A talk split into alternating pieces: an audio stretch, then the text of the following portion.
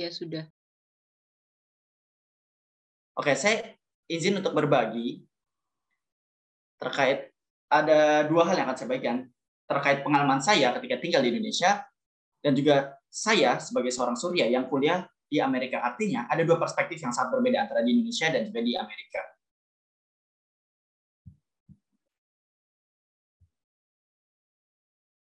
Oke, mungkin saya ingin berbagi sedikit. Apakah teman-teman semua tahu ketika masih sekolah, mungkin di SMP atau mungkin SMA, jujur saja sebenarnya saya ingin mengambil kuliah di psikolog, tapi ya sekali lagi banyak sekali hambatannya. Seperti mental saya, kesiapan saya, dan banyak sekali hambatan lain, adanya hambatan bahasa, dan lain-lain. Jadi saya ngerasa tidak cocok. Akhirnya, karena situasi asli juga tidak sesuai, itu mempengaruhi saya untuk memilih jurusan yang lain. Jadi saya ada terjadi kegambangan dalam mengambil jurusan psikolog. Karena dulu sekali saya juga masih sangat polos terkait hal apalagi terkait kesehatan mental. Sama sekali tidak ada diskusi yang berkaitan dengan yang saya pahami. Setelah itu, saya kemudian pindah ke Amerika. Saya belajar banyak sekali, contohnya terkait kesehatan mental, bagaimana psikolog, dan lain-lain. Terus juga beberapa banyak sekali informasi yang saya dapatkan yang sebetulnya tidak ada di Indonesia dan juga tapi di Amerika saya menyadari tetap ada resilience atau ketahanan. Nah, maksudnya terkait ketahanan ini seperti apa? Contoh, ketika kami sebagai tuli menghadapi banyak sekali tantangan, tapi kami tetap bisa menjalani hidup kami. Kenapa bisa seperti itu? Karena adanya ketersediaan akses, adanya psikolog yang membantu, ada psikolog profesional yang menjelaskan, dan juga seperti adanya berbagai referensi yang mendukung. Banyak sekali hal tersebut yang saya dapatkan sehingga saya bisa sadar. Dan saya juga mengetahui beberapa teori, adanya teori yang bernama seperti linguistik yang berkaitan dengan hubungan antar diskriminasi bahasa. Contoh ya, ketika seorang tuli, mungkin dia tidak bisa bahasa Inggris. Artinya, kemampuan intelektualnya dia pasti akan uh, terhambat. Tapi apakah bisa seperti itu? Belum tentu. Kita harus lihat dulu apakah ada perampasan bahasa dan lain-lain. Apakah dia mendapatkan bahasa isyarat, atau mungkin sama seperti bahasa Indonesia dan bahasa Inggris, apakah mereka mendapat haknya untuk mendapatkan perolehan bahasa. Selanjutnya juga ada eh, berkaitan dengan layanan kesehatan.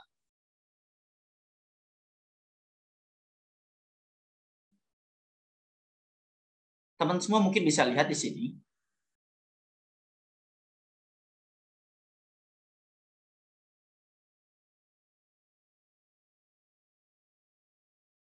Nah, jadi sebagai kesimpulan, mungkin teman-teman semua tahu bahwa anak-anak tuli ya sekitar 90% lahir dari orang tua dengar yang mungkin tidak memahami cara berinteraksi dengan tuli. Tentunya gaya hidupnya sebagai orang tua kan ada perbedaan bahasa. Mayoritas bahasanya mungkin verbal, sementara kemudian lahir anak-anak tuli, kemudian terjadi kebingungan. Bagaimana cara berkomunikasi? Apakah mengikuti masyarakat, masyarakat mayoritas, misalnya masyarakatnya berbahasa Inggris, apakah harus ikut? Sementara mereka tuli, bagaimana cara berkomunikasinya? Nantinya kan akan terjadi miskomunikasi. Itu yang bisa terjadi. Nah, pada tahun 1996, sekitar 40 ribu tuli dan juga sekitar 2 juta orang hard of hearing, mereka mengalami uh, adanya gangguan pada kesehatan mentalnya. Dan di Amerika sendiri sudah melakukan penelitian ada dua. Yang pertama, terkait orang-orang dewasa ini yang mereka mengalami hambatan dalam perkembangan sosialnya. Terus juga ada 2 sampai 3 kali lipat lebih berat dalam perkembangan dibanding orang dengar.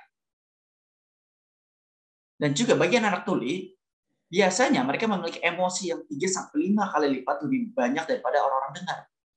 Banyak sekali gangguan emosi yang terjadi. Itu dua riset yang uh, menjadi referensi. Riset ini mungkin kalau untuk di Indonesia sendiri saya juga belum menemukan. Dan saya sendiri memilih artian tuli. Sebetulnya disabilitas itu artinya luas ya. Dan kita juga memahami bahwa karakter orang di disabilitas berbeda-beda. Tapi untuk tuli sendiri saya memilih karakter eh, spesifikasi tuli karena fokus pendalaman saya di sini. Dan juga sekali lagi banyak sekali yang mempengaruhi antara karakter dan juga masing-masing disabilitas.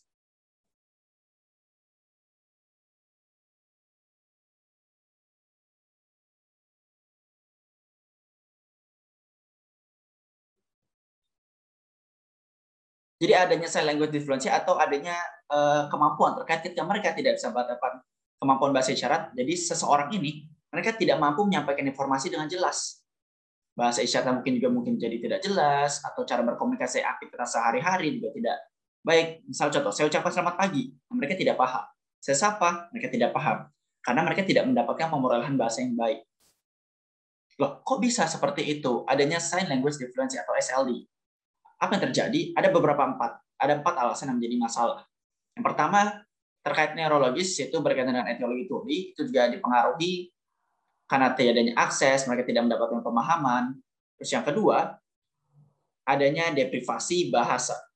Loh, maksudnya apa? Ini lebih seperti ketika tidak adanya pemberian bahasa, ketika mungkin teman-teman semua tahu ada umur 0 sampai 5 tahun itu anak-anak ini merupakan masa kemasan di mana mereka perlu mendapatkan banyak sekali bahasa dan informasi.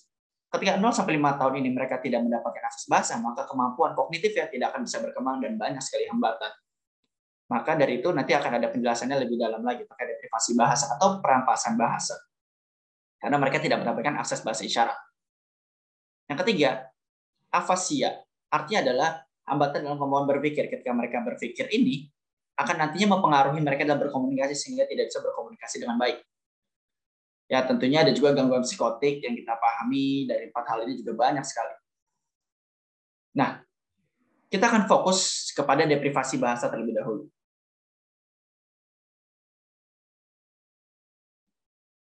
Nah, terkait kesehatan mental dari teman-teman tuli, mungkin kita ada ada tiga hal terkait seperti ya banyak terjadi depresi, kecemasan, kebingungan terkait identitasnya sebagai tuli, terus juga ada lain-lain. Misal contoh, dalam berkomunikasi banyak sekali terjadi miskomunikasi, banyak sekali terjadi kepanikan, karena biasanya teman-teman tuli ketika berkumpul, terus pindah ke tempat publik yang banyak sekali masyarakat yang berpikir aku takut salah, atau mungkin kebalikan teman-teman tuli juga takut salah dalam berkomunikasi, atau takut diolok-olok. Aku pribadi sebagai seorang tuli, aku hidup di keluarga yang dengar aku sendiri di, kehidupan publik mungkin uh, tidak terlalu menyadari bahwa banyak sekali tekanan yang aku rasakan ketika aku mengikuti terpaksa untuk mengikuti uh, kebiasaan oleh orang-orang dengar. Dan identitasku belum aku sadari ketika aku sebagai seorang tuli. Dan juga adanya mental disorder. Kita mengetahui ada ada dua hal ya. Ada skizofrenia isyaratnya seperti ini. Skizofrenia Artinya mungkin teman semua memahami ada yang butuh bantuan dari uh, pengobatan, obat dan lain juga ada bipolar terkait mental yang mungkin ada perubahan. Mungkin kita bisa konseling juga terkait keluarga. Banyak sekali kasus di sini yang berhubungan dengan keluarga. Ketika papa atau mamanya tidak bisa membuat dia mampu berkomunikasi, sehingga ada hambatan antara anak dan juga orang tuanya. Dan juga adanya trauma ada karena adanya kekerasan dalam rumah tangga, sehingga mereka akhirnya memilih untuk menutup diri jadi tiga hal ini yang menjadi masalah beberapa yang kita fokuskan dalam hal-hal uh, yang menjadi masalah dalam kesehatan mental tuli.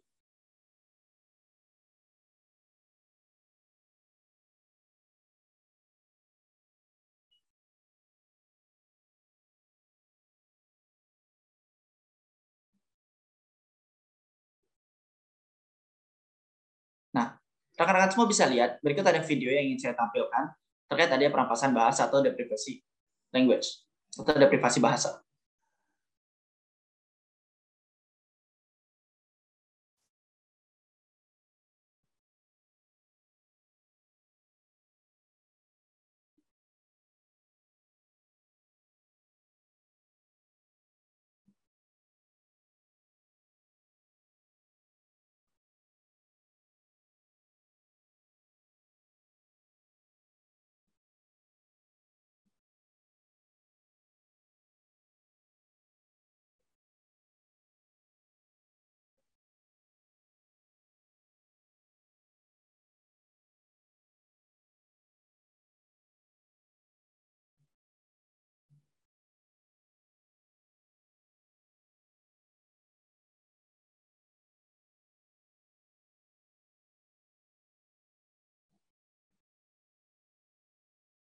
Teman-teman semua bisa lihat ada perbedaan antara orang dengar juga orang tuli. Akhirnya banyak sekali terjadi ketimpangan di sini. Inilah yang saya sebut dengan deprivasi bahasa. bahasa.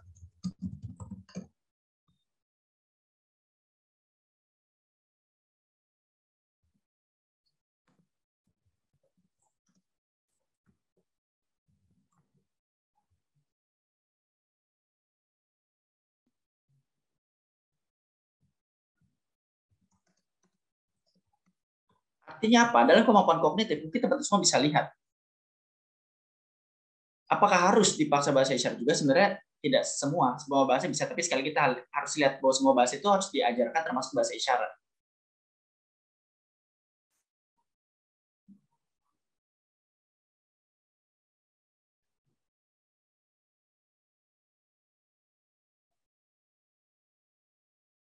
Ya, jadi mungkin bisa jelas tadi setelah aku tunjukkan beberapa video ada penjelasannya. Kenapa seorang tuli kemampuannya bisa terjadi eh, atau mungkin tertinggal dibanding orang-orang dengar? Karena kemampuannya, perkembangannya, mereka tidak mendapatkan input yang sama antara tuli, tuli pun juga masih sangat terbatas dan juga dukungannya pun sangat minim. Apakah keluarga bisa bahasa isyarat? Belum tentu. Itu pun juga mempengaruhi kemampuan bahasa dan perkembangan mereka. Kalau anak-anak tuli, ketika mereka punya kemampuan pendengar mungkin sedikit ya, itu bisa membantu mereka. Tapi kalau mereka tulinya total, full, tidak bisa mendengarkan apa pun, maka itu menjadi hambatan. Maka mereka butuh akses bahasa isyarat. Artinya apa? Bagian anak tuli, mereka wajib bikin dua bahasa, yaitu bahasa isyarat dan juga bahasa tulisan, bahasa lisan atau bahasa sekitarnya.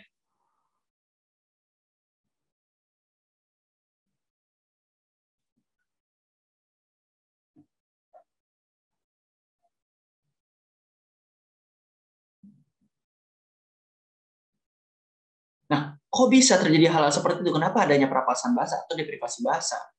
Karena deprivasi bahasa ini dipengaruhi oleh cara pikir yang mungkin eh, ketika mereka ini mengalami deprivasi bahasa, mereka tidak bisa berpikir secara kritis.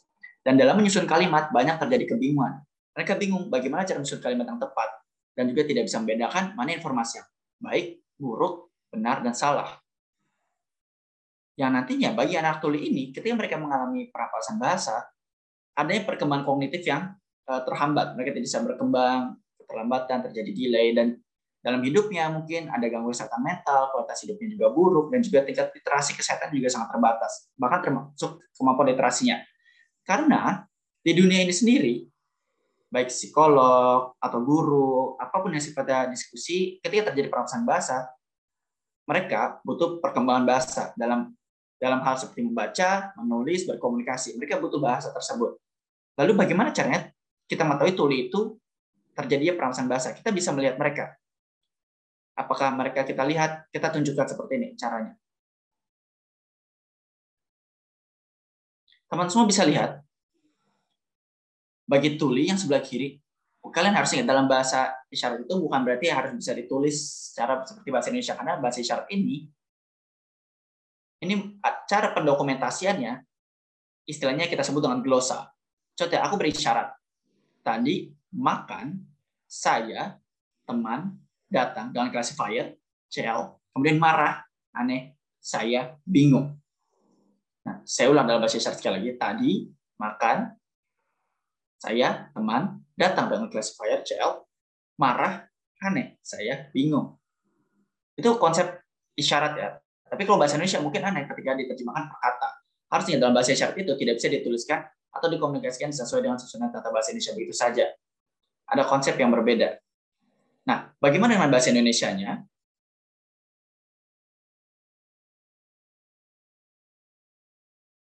Maka ketika diterjemahkan atau dijuru bahasakan, tadi saat saya makan ada seorang teman yang menghampiri saya dan marah tidak jelas. Jadi saya merasa bingung.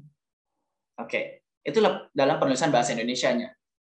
Contoh isyaratnya apakah mengikuti SPK tata bahasa tadi? Berbeda ya. Tadi kan tadi sudah saya jelaskan. Saya makan, tadi makan saya bingung, teman datang, aneh, saya bingung dan lain-lain. Itu ada ada perbedaan konsep dan gramatikal dalam bahasa isyarat dan juga bahasa Indonesia. Makanya hati-hati. Bukan berarti perampasan bahasa mereka tidak mengerti itu saja. Sebetulnya mereka bisa.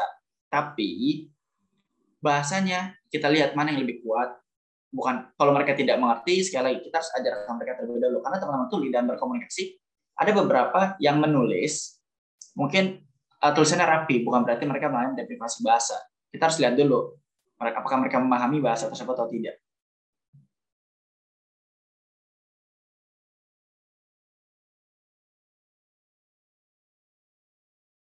Nah, oke. Okay. Cara kita menilai kemampuan komunikasi mereka, tepat atau tidak, diidentifikasi, seperti praktek, apakah sudah cukup jelas, Berikutnya, ini adalah asesmen atau cara kita menilai bagaimana kemampuan ini apakah cukup jelas, efektif atau tidak. Kita lihat terlebih dahulu. Yang kedua, kita juga harus mendiagnosis bagaimana kemampuan komunikasi mereka. Terus apakah ada dukungan dalam berkomunikasi? Dan yang ketiga, treatment. Bagaimana cara kita membantu dan juga memberikan masukan.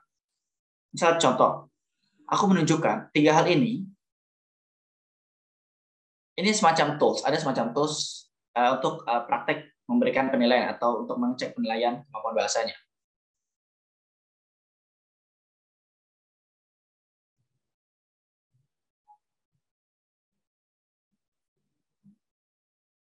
Hmm, sebentar ini berikut contohnya. Nah, ini salah satu contoh penilaian yang kita lakukan sebagai panduan. Mungkin teman, -teman semua bisa lihat. Ini apa? Kita sebut, kita tunjuk ini apa? Apakah semua bisa jawab? Ini apa? Ini disebut apa? Ini disampaikan apa? Ada fotonya. Nah, sekarang diubah seperti ini.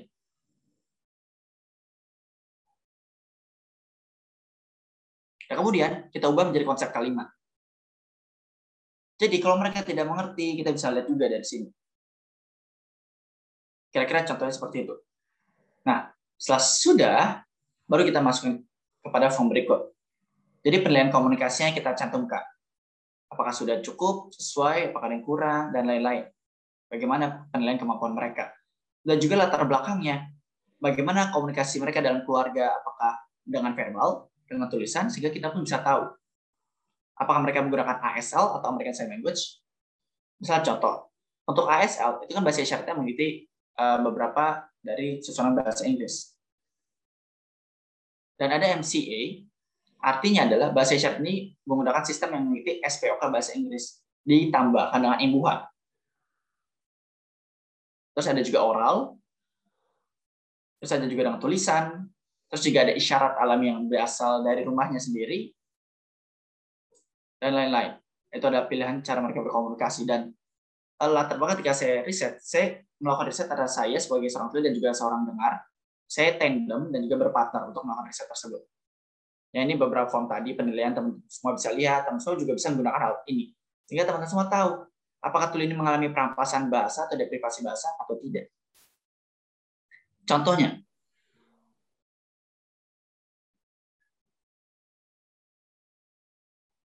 ya nggak apa-apa deh kita kita coba ini anggaplah ini nama orang lainnya latar belakangnya kita bisa baca umurnya sekian, dia seorang tuli, dia seorang laki-laki. Terus juga penilaiannya, apakah sudah cukup jelas, apakah mereka memahami ASL, cara berekspresi, cara tulisan, cara mengeja, verbalnya, apakah mereka paham kalau orang berbicara atau berkomunikasi, apakah mereka mampu memahaminya atau tidak.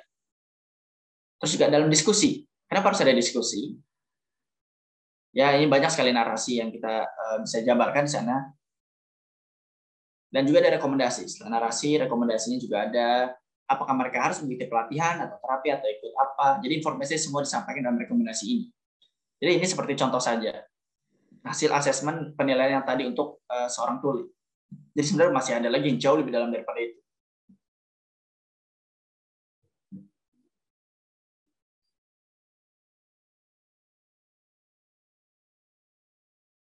Nah, ini penilaian ini merupakan hal yang sangat penting untuk membantu teman-teman psikolog sehingga bisa tahu, oh, sampai mana kemampuan bahasa tuli tersebut.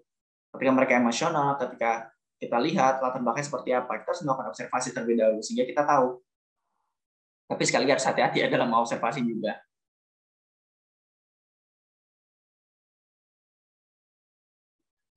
saya di Rochester yang mungkin sekitar tiga tahun pun agak ada terdapat layanan ada dua pertama dari luar yang kedua juga dari dalam kampus. Kalau dari luar, ada namanya Deaf Wellness Center. Kalau di Rochester, ya sudah lama, sudah berdiri dari tahun 1980 sekian, sudah lama. Itu dibangun dari eh, teman-teman uh, Fakultas Psikiater Universitas Rochester Medical Center. Dia memberikan semacam uh, klinik, ada juga pengajaran, dan juga ada penelitian, baik uh, untuk teman-teman heart of hearing, tuli, dan juga ada beberapa penelitian berkaitan dengan kesehatan mental, tersedia juga untuk juru bahasa isyarat. Terus bagaimana mau tahu kesehatan mental dan juga pendampingan yang baik? Sekali lagi, kita harus paham dulu, kita harus punya pengalaman caranya berinteraksi dengan tuli. Itu bukan hal penting. Kalau juru bahasa isyarat nih langsung membantu menjuru bahasa kan, itu kurang tepat ya, karena harus dilatih dulu. Pelatihan apakah hanya juru bahasa isyarat saja, ditambah wajib ditambahkan dengan pelatihan ketika mendampingi sebagai uh, hal yang sifatnya pelayanan kesehatan konseling. Mereka juga harus ditambahkan ilmu tersebut. Karena sekali lagi hal banyak sekali sensitif. Jadi beberapa juru bahasa isyarat ini harus siap ketika melayani kepada layanan sifatnya konseling. Mereka harus jujur, harus profesional, dalam riset komunikasi juga harus jelas. Nah, mungkin ke depannya PSLD bisa juga bekerja sama untuk memberikan layanan kesehatan mental yang sudah menjadi lebih baik lagi. Berikut adalah contoh video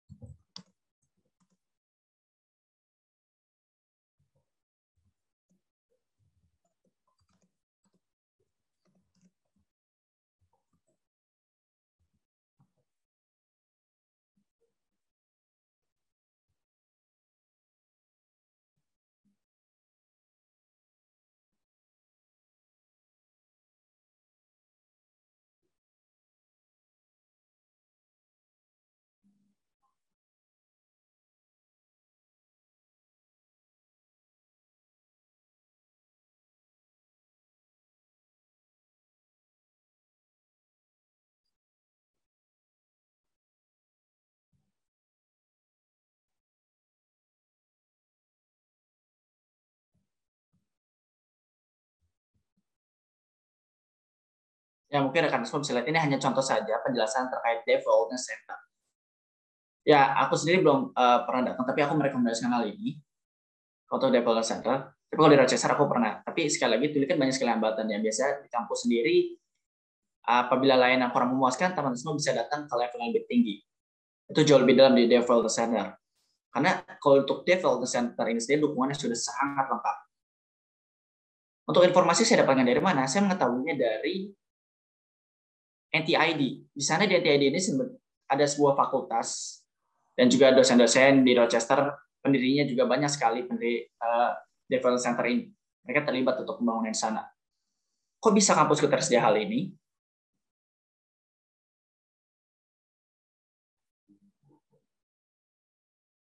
Karena teman semua apakah semua tahu kalau di RIT ini sendiri banyak sekali yang berhubungan dengan seperti pendidikan RIT National Technology for the Deaf ini atau NTID kita harus mengetahui bagaimana cara berkuliahnya apakah cocok atau tidak terus juga berhubungan juga dengan personal apakah kehidupan mereka baik apakah makannya baik kesejahteraannya oke okay. dan juga ketika bekerja atau magang atau bekerja terus kemudian bingung nih aku mau bekerja di mana selalu dari RIT atau mau ada magang di mana terus berkomunikasi dengan orang dengan ada di sekitar sana, bagaimana ketika mereka tidak paham, terus cara mengadvokasinya bagaimana, di hal ini juga bisa. Maka di sana terjadi psikolog yang sudah memahami dan berhubungan dengan hal-hal isu-isu terkait. Sudah ada di kelompokin, sehingga kita ketika berdiskusi bisa fokus langsung kepada psikolog yang punya latar belakang dengan isu tersebut. Aku pernah satu kali ketika mendatangi uh, layanan konselor tersebut, saat itu tugasku sangat berat dan aku merasa sangat tertekan. Jadi aku mengikuti konseling di sana dan seperti mereka mengobservasi diriku dan kemudian memberikan penilaian dan juga memberikan aku waktu supaya aku tenang terlebih dahulu. Dan juga ketika ada mata kuliah yang sangat berat aku diberikan waktu yang sedikit lebih panjang. Kenapa? Sekali lagi ya ada beberapa hal yang sifatnya untuk disesuaikan. Sehingga ketika ada kesalahan aku bisa perbaiki jadwal juga bisa lebih jelas. Karena ketika aku bekerja sendiri eh, sangat agak kesulitan dalam mengatur waktu. Sehingga aku pun ya diberikan rekomendasi untuk mulai mengatur waktu, untuk mulai fokus kepada beberapa hal. Jadi beberapa hal yang ketika aku kurang tadi, itu bisa diberikan rekomendasi dan aku bisa memahami dan jadi sangat jelas dan di sana tidak ada hambatan dalam berkomunikasi. Dan saja mungkin teman-teman semua bisa mengikuti sama seperti ini. Apabila kurang puas dalam berkomunikasi, apabila terjadi miskomunikasi, teman semua bisa ikut penilaian tadi. Ada asesmen yang harus dilakukan juga dan berserta uh, turunannya dan juga disesuaikan dengan orang yang kemampuan bahasanya orang profesional ini apakah memahami? Karena sekali lagi Tuli juga punya variasi bahasa ya. Ada yang full menggunakan bahasa isyarat ada juga Tuli yang mungkin isyaratnya sedikit tapi dalam penulisan mereka full dengan tulisan. Ada juga yang mungkin dengan gestur secara penuh. Jadi sekali lagi Tuli bahasanya seperti apa? Kita harus observasi terlebih dahulu. Tidak bisa berpikir oke okay, ya udahlah Tuli punya kemampuan yang sama. Tidak bisa seperti itu. Ah, mungkin ya sudah kita pakai isyarat saja atau kita oral saja No, no, kita harus lihat dulu variasi. Kita observasi mereka. Sehingga kita bisa tahu apakah perlu menyediakan juru bahasa isyarat atau tidak. Kita harus observasi dulu. Jadi kita lihat penilaiannya jauh lebih dalam. setelah diobservasi, kita sebagai profesional atau psikolog profesional juga harus memahami bahwa juru bahasa isyarat juga perlu dilatih. Karena kita sebagai tim, baik juru bahasa isyarat, pendamping, klien, dan juga psikolog profesional. Dan juga bisa dilakukan secara online. Layanan ini bisa dilakukan secara online dan juga offline.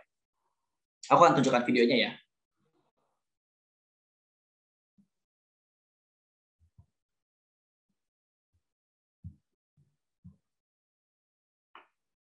Ya, sebentar, mungkin ada kalimat atau description-nya.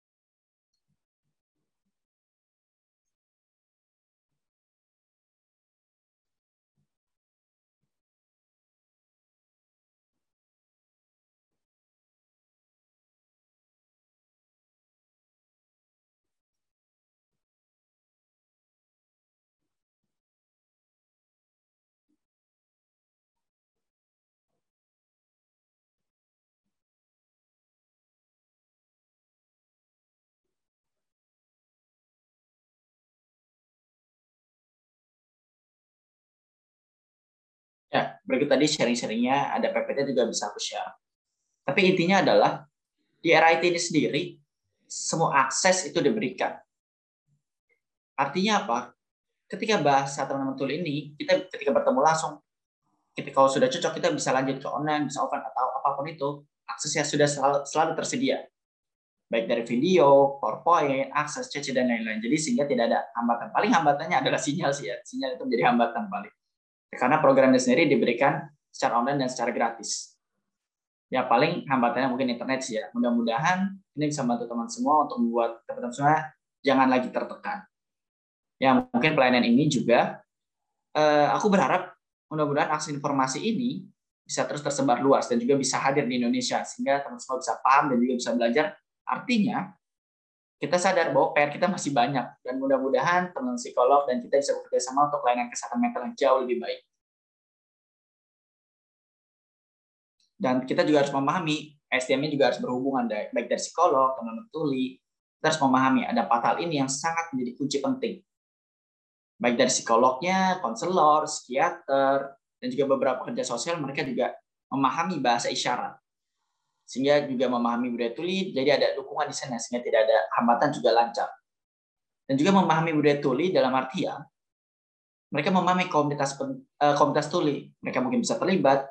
Kalau di Inggris, uh, kalau tidak salah, ada seorang psikolog yang sangat uh, baik dalam bahasa isyarat, tapi tidak memahami budaya tuli. Sehingga banyak sekali teman-teman tuli yang khawatir karena perspektifnya sangat jauh berbeda, karena mereka dia belum memahami budaya tuli oke okay, bisa komunikasi, tapi perspektifnya itu kan menjadi hambatan lagi. Ketika oke okay lah dia interaksi bisa, tapi mungkin butuh latihan atau pemahaman budaya tulinya. Karena akan nanti mempengaruhi dalam perspektif itu tadi. Aku berharap teman-teman juga bisa belajar budaya tuli ya. Dan setelah itu yang kedua psikolog, konselor, psikoter, atau juga pekerja sosial ini saya berharap bisa ditambahkan juga dari teman-teman tuli. Teman-teman tuli bisa menjadi psikolog, konselor, psikiater, dan juga pekerja sosial. Kalau di kota aku sendiri, sekitar jumlah tulinya ada sekitar 7 ada sekitar 70 ribu tuli di kotaku sendiri. Mungkin sekitar di kampus yang tinggal 70 ribu di sekitar kotaku, tapi di kampusku sendiri sekitar 1.200 tuli yang berkuliah. Artinya lainnya juga sangat banyak yang tersedia. Artinya sangat penting kita memahami ada beberapa psikolog, konselor, dan psikiater yang juga mampu berbahasa isyarat. Selanjutnya juru bahasa isyarat ya. Juru bahasa isyarat ini penting. Dan untuk JB ini apakah bisa langsung membantu dalam layanan konseling? Tidak bisa. Harus latihan terlebih dahulu. Selain ketika mereka mampu menjadi juru bahasa isyarat, harus juga dilatih untuk memahami situasi, terkait kesedihan, terkait masalahnya, sehingga mereka tidak khawatir atau terjadi kekagokan, kekakuan dalam berinteraksi. Karena harus bekerja sama, baik psikolog profesional dan juga JBI-nya. Karena ada juga beberapa kalian tuli yang uh, enggan berkomunikasi karena mungkin juru bahasa isyarat tidak sesuai. Bisa juga dengan juru ketik, karena biasanya teman-teman tuli ada juga yang beberapa yang menyukai berkomunikasi dengan tulisan. Mereka mungkin enggan berbahasa isyarat, takut salah, takut khawatir komunikasi, maka biasa dengan tulisan. Biasa kadang tulisan kan juga karena lebih cepat. Jadi yang penting aksesnya sekali lagi kita menyesuaikan. Mereka lebih nyaman berkomunikasi dengan apa. Kita tidak bisa membatasi, tapi kita mengajak mereka, ayo kita lihat mereka kemampuannya apa. Jangan seperti, ayo bahasa isyaratnya ada kok, ayo. Sekali lagi, kita yang mengikuti kebutuhan mereka. Sekali lagi, kita harus sadari dulu, kita membuka akses yang buat mereka nyaman. Itu hal yang paling penting dan itu menjadi kuncinya. Contohnya, kalau kita tidak paham cara berkomunikasinya, balik lagi yang tadi, kita lihat dulu penilaian kemampuannya. Apakah orang ini mampu memahami bahasa Indonesia dengan baik atau tidak. Kalau belum, maka kita harus belajar bersama terlebih dahulu kita coba tes lagi asesmen praktek dan progresnya apakah kita lihat ada perkembangan atau tidak. Kalau di Amerika ya mungkin itu sudah terjadi sangat lama. Tapi kalau di Indonesia ya kita ini menjadi PR kita, ini menjadi PR yang sangat besar agar kita mampu mengimbangi kemajuan yang ada di sana.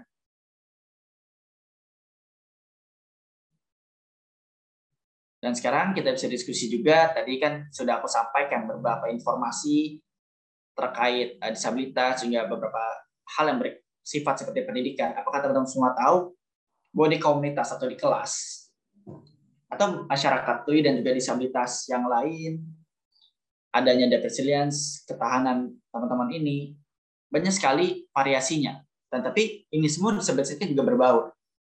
Kita juga harus mengenali disabilitas ini secara umum.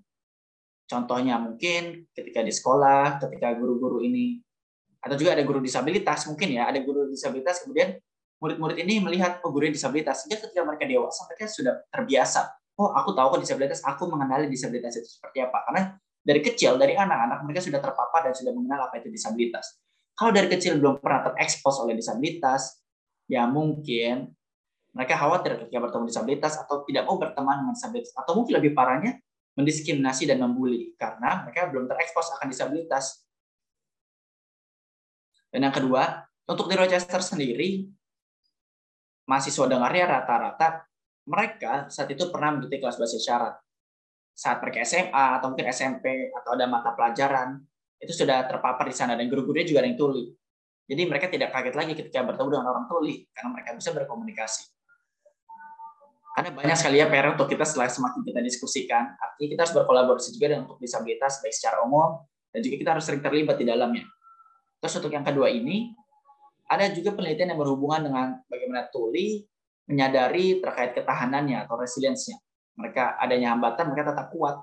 Ketika dihina, ketika dijelekan, mereka mampu untuk menyimbanginya. Dan dosennya juga kadang membantu informasi atau orang lain profesional membantu menginformasikan. Jadi ketika mereka dihina, diejek, mereka tidak down. Jadi ada tempat layanan kesehatan yang mampu mereka akses untuk bisa berdiskusi sehingga mereka punya modal untuk mereka menghadapi eh, hal-hal uh, yang seperti hinaan itu tadi yang membuat mereka down, tapi mereka sudah siap. Karena kesadaran atau uh, kesadaran akan resilience atau ketahanan mereka itu sangat penting. Kita lihat, oh mereka tidak bisa bahasa isyarat nih, ada beberapa tulisan seperti itu. Mereka tidak paham bahasa isyarat. Karena kemampuan tulisan sekali lagi dalam menghadapi kita harus lihat baik secara linguistik apakah kemampuan atau pembedaran bahasa kita sesuai, cara mereka menggunakan kalimat apakah sudah baik. Yang tadi contoh yang sudah aku jelaskan, bahasa isyarat dan bahasa Indonesia itu kan berbeda. Ini ada perbedaan di sana. Kita harus jelas dulu. Jadi stigmanya pun juga ada. Kita memahami ada stigma di masyarakat. Banyak sekali yang berhubungan dengan hidup teman-teman tuli. Seperti teman-teman tuli yang mungkin apa ya kesadarannya masih sangat tertinggal. Pemahamannya masih tertinggal dibanding teman-teman dengar. Ketika mereka mungkin uh, bekerja atau mungkin berkaitan dengan kesehatan Eh, mereka di tempat kerjanya mungkin ada kerja sekitar 25 tahun sudah sangat lama itu akan menjadi beban sendiri bagi mereka. Tapi teknologi di sana mungkin sudah lebih maju ya kalau untuk di luar. Tapi untuk di Indonesia sendiri kita berharap uh, akses dan juga sinyal juga masih sangat tertinggal. Untuk teknologi kita masih harus berkembang. Karena kita kan negara berkembang seperti Indonesia ini ya kita menyadari bahwa ya mungkin bahkan tetangga kita deh Malaysia. Kita bahkan kadang untuk akses hal ini kita masih tertinggal dibanding Malaysia Dan juga penelitian tentang kesehatan mental juga masih sangat sedikit atau yang yang berkaitan dengan komunitas dulu. Kenapa? Karena biasanya, contohnya nih, kenapa bisa penelitian sangat sedikit? Karena biasanya ketika melakukan penelitian, ya udah stop di penelitian itu saja. Tidak ada penelitian lanjutan yang jauh lebih dalam. Bahkan, bahkan tidak ada diskusi yang selanjutnya setelah penelitian dilakukan, dukungan praktisnya atau dukungan lanjutan itu seperti apa belum ada follow up-nya. Biasanya hanya terbatas sampai penelitian saja. Dan aku berharap untuk orang-orang ini teman-teman semua bisa paham bahasa isyarat yang meskipun hanya sedikit, tapi minimal teman-teman semua bisa ikut mengembangkan dan juga mampu berkomunikasi. Mungkin teman-teman semua bisa lihat komunikasi ini hal yang sangat penting. Komunikasi yang nyaman juga penting. Apabila terjadi miskomunikasi terus-menerus, itu akan mempengaruhi dan juga mampu menjadi beban mental dan juga mampu menjadi tekanan bagi orang yang tidak mampu berkomunikasi. Kamu bayangkan ada seorang anak yang terus terjadi miskomunikasi selama bertahun-tahun sehingga mereka akhirnya merasa down. Ah, ada dalam dirinya yang merasa tidak pede. Sehingga mereka ketika mengikuti hal-hal atau aktivitas lain mereka merasa sudah uh, mendiskriminasi, mendiskriminasi atau mendaunkan dirinya. Aku tidak bisa ikut, aku tidak akan pernah bisa mengikuti kegiatan tersebut. Jadi banyak sekali masalah-masalah tersebut ditambah kita perlu dukungan penelitian yang baik. Kita perlu melihat bahwa ada beberapa negara-negara yang oke okay, sudah baik, kita bisa jadikan itu sebagai referensi. Oke, aku rasa cukup ya waktunya mungkin jadi terlalu lama. Selanjutnya kita bisa lanjutkan dengan diskusi dan tanya jawab bersama-sama. Oke, itu saja dari saya. Terima kasih.